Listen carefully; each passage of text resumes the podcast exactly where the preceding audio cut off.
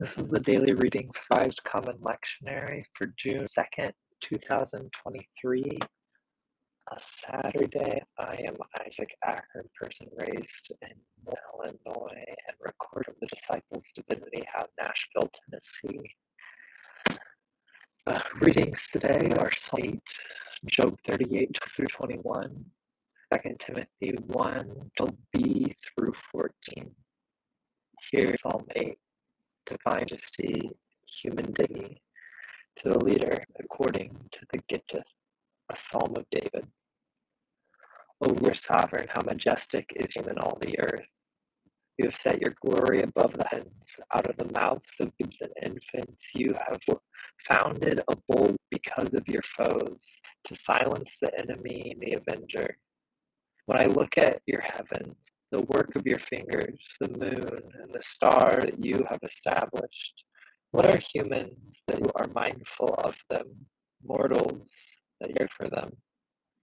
Yet you have made them a little lower than God and crowned them with glory, honor. You have given them dominion over the work of your hands. You have all things under their feet, all sheep and oxen, and also beasts of the field the birds of the air and the fish of the sea, when it passes along the paths of thee. O Lord sovereign, how majestic is name in all the earth. 38, 12 through 21. Have you commanded the morning since your days began, and caused the dawn to know its place, so that it might take hold of the skirts of earth, and the wicked beacon out of it? It is changed like under the seal, and is dyed like a garment. Light is held from the wicked, and uplifted arm is good.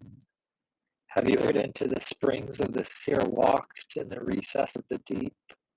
Have gates of death been revealed to you?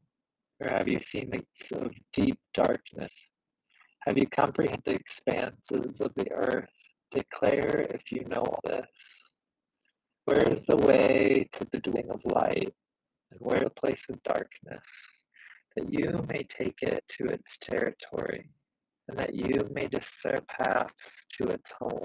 Surely you know, for you were born then. Number of your days is great.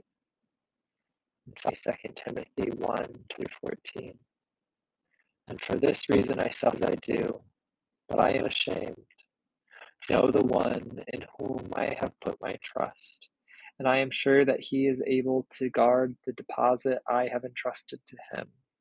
Hold to the standard of sound teaching that you have heard from me, in the faith and love that are in Christ Jesus. Guard the good deposit instead to you with the help of the Holy Spirit living.